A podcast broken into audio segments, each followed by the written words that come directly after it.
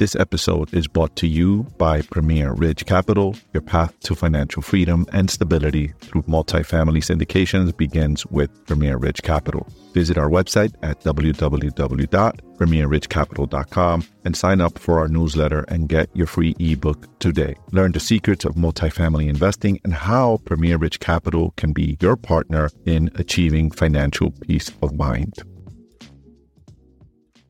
Goldman Sachs is looking for a way out of its partnerships with Apple. Student debt relief and LGBTQ rights are toast, and Elon Musk imposes daily limits on reading posts on Twitter. Find out in this week's weekly business briefs. First up, Apple Card's partnership could move from Goldman Sachs to American Express. According to The Verge, Apple launched its credit card in partnership with Goldman Sachs in 2019 and more recently made its new Pay Later service available to users in March. While Apple's new financial division is handling the lending side of its Buy Now, Pay Later service, it's still working with MasterCard and Goldman Sachs to enable the program. But now, sources tell the journal that Goldman Sachs wants to exit from both of these partnerships and have American Express take its place. According to the journal, a deal with American Express isn't imminent or assured. It also wouldn't happen anytime soon.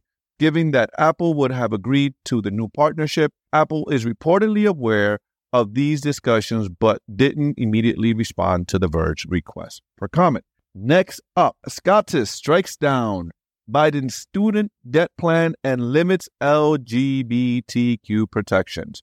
Reported by the Morning Brew, the Supreme Court struck down the Biden administration's plan to forgive up to 20,000 in student debt for an estimated 43 million eligible borrowers.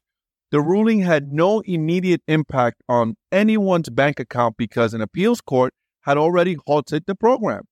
But it means that when student loan repayment starts up again in October after a three year pause for COVID, the debt relief may be counting on won't and won't be coming, running the summer Friday mood, ruining the summer Friday mood for millions of college grads struggling with student debt.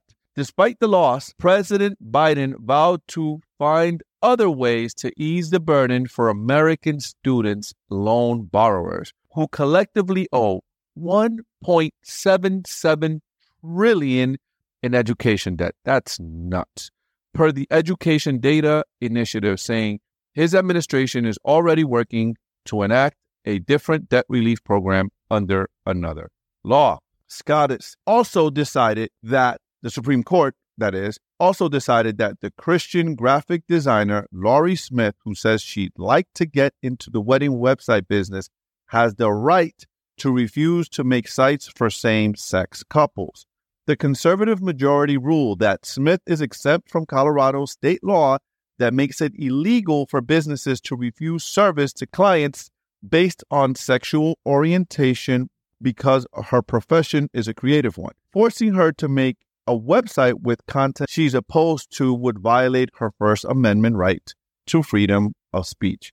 Unfortunately for the LGBTQ community, I do agree with this, she has the right to say, yeah, I don't want to. I don't have to if I don't want to. Just like someone has the right to say, this is who our market is and this is the only market we work with, right? So that's a little tricky here. And it continues on. This article continues on to say, in their dissent, the liberal justice called the decision a license to discriminate and said it would have the, Im- the immediate symbolic effect of giving LGBTQ people second class status. That's a sticky situation, really sticky situation. Critics worry it could allow bigoted businesses to deny services to other minorities as well. So I have thoughts on this, right? That's a good point that's being made here in, in this article, uh, in that last part. As yes, it could allow it could allow for that, and it's a free country, and it's it's a real sticky situation People can choose, pick and choose who they want to do business with. But will this then lead on to, hey, you we are not going to serve black people in this establishment or brown people or white people or whatever kind of people in this establishment. Let's see where this lands here in the future. And lastly, reported by the AP News, Twitter owner Elon Musk has limited the number of tweets that users can view each day. Restrictions he described as an attempt to prevent unauthorized scraping of potential valuable data from the social media platform. The site is now requiring people to log on to view tweets and profiles, a change in his longtime practice to allow everyone to pursue the, the chatter on what Musk has frequently touted as the world's digital town square since buying it for $44 billion last year.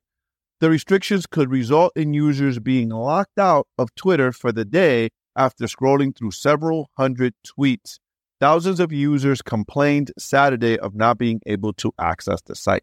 So, this is going to be really difficult on some people, I believe, as some people are, whether we like to admit it or not, addicted to social media. They're going to scroll, scroll. Some people just scroll, scroll, scroll, scroll. And this is going to be kind of a shock to those folks that are on Twitter. Um, Twitter is not a big thing for me. For those people that are constantly on there, this could be a problem for them. And this has been your weekly business brief. I'll see you guys next week. Peace. And that wraps up another episode of Wealthy AF brought to you by Premier Ridge Capital, where multifamily real estate syndications meet premier success. Your future starts here. Visit us at premierridgecapital.com for more details.